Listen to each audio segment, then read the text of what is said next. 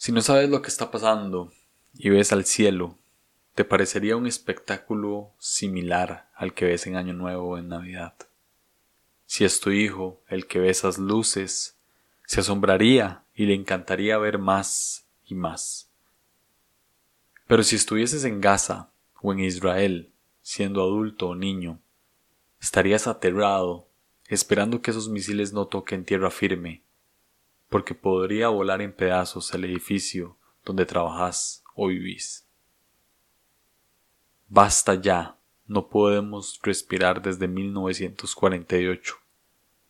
Rezaba el cartón con pilot negro de una señora palestina en Puerto Rico que tuvo la dicha de huir de lo que quedaba de su país para iniciar una nueva vida lejos de una guerra constante.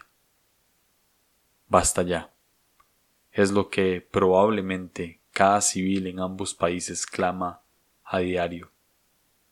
Porque lo que inició como un disturbio de protesta continúa ahora en una guerra a gran escala, donde las víctimas reales son aquellos que no tienen idea de lo que está sucediendo.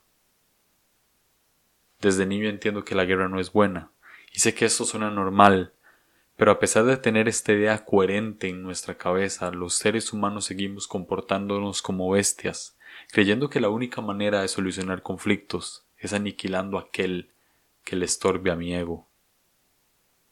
Israel y Palestina pelean por un territorio que ellos mismos destruyen a balazos, lanzan misiles de un lado a otro sin importar cuál familia los recibe. Ambos alzan la voz, ambos creen tener la razón, ambos justifican sus atroces actos. Ambos no escuchan al que realmente está sufriendo. Y de este lado, la religión desinformada nos pone a defender una bandera y una nación que se esconde detrás de textos antiguos para jactarse de que lo que hacen está bien, porque son llamados el pueblo de Dios. Siempre que hay conflicto entre la franja de Gaza e Israel, veo el mismo fenómeno cristianos pidiendo oración por Israel por ser el pueblo de Dios y grupos de izquierda pidiendo justicia por Palestina por la opresión que han vivido todos estos años. Como siempre, nuestras creencias religiosas e ideológicas afectan nuestra política y nos hacen tomar bandos con desconsideración y apatía por el otro. Lo que sucede realmente es que hay una guerra, donde civiles inocentes mueren a diario sin importar si creen en el mismo Dios o si tan siquiera creen. Me vale si Israel es el pueblo de Dios, Palestina también lo es, porque no se trata de un país, se trata de personas. Mi corazón estará ofrecido a ambos niños y niñas que pierden a sus padres en guerras, a ambas madres que no saben qué darle de comer a sus hijos e hijas, a ambos soldados pobres que reciben la orden del rico para disparar, a ambos desaparecidos y heridos. Porque cuando hay guerra perdemos todos. Es muy fácil dar la orden de disparar sabiendo que el que va a recibir la bala no es aquel o aquella que vos amás. Por eso Jesús dijo, amen a sus enemigos. Porque si tu enemigo cae, a vos te debería de doler como si fuese tu hermano.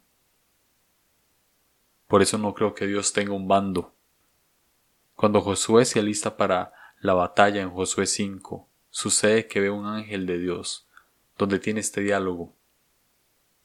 Cito, cuando Josué estaba cerca de la ciudad de Jericó, miró hacia arriba y vio un hombre parado frente a él con una espada en la mano. Josué se le acercó y le preguntó, ¿Eres amigo o enemigo?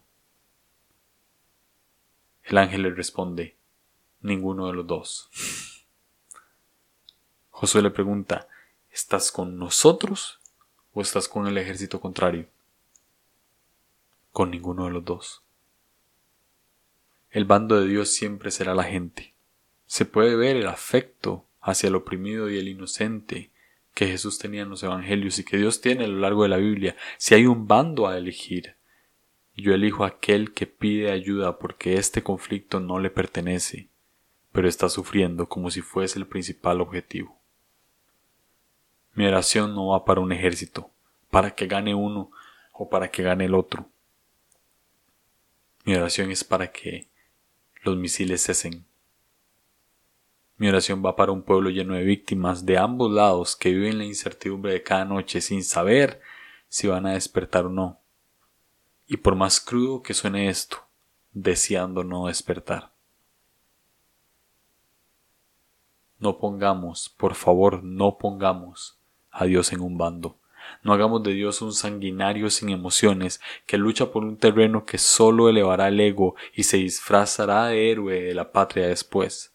Si Dios guía una guerra es la guerra del amor, el del amor de los unos por los otros, la única en la que salimos ilesos y con vida y vida en abundancia. Si Dios va a la guerra es a proteger a cada niño israelí o palestino que ve las luces de noche y reza porque no toque en tierra firme.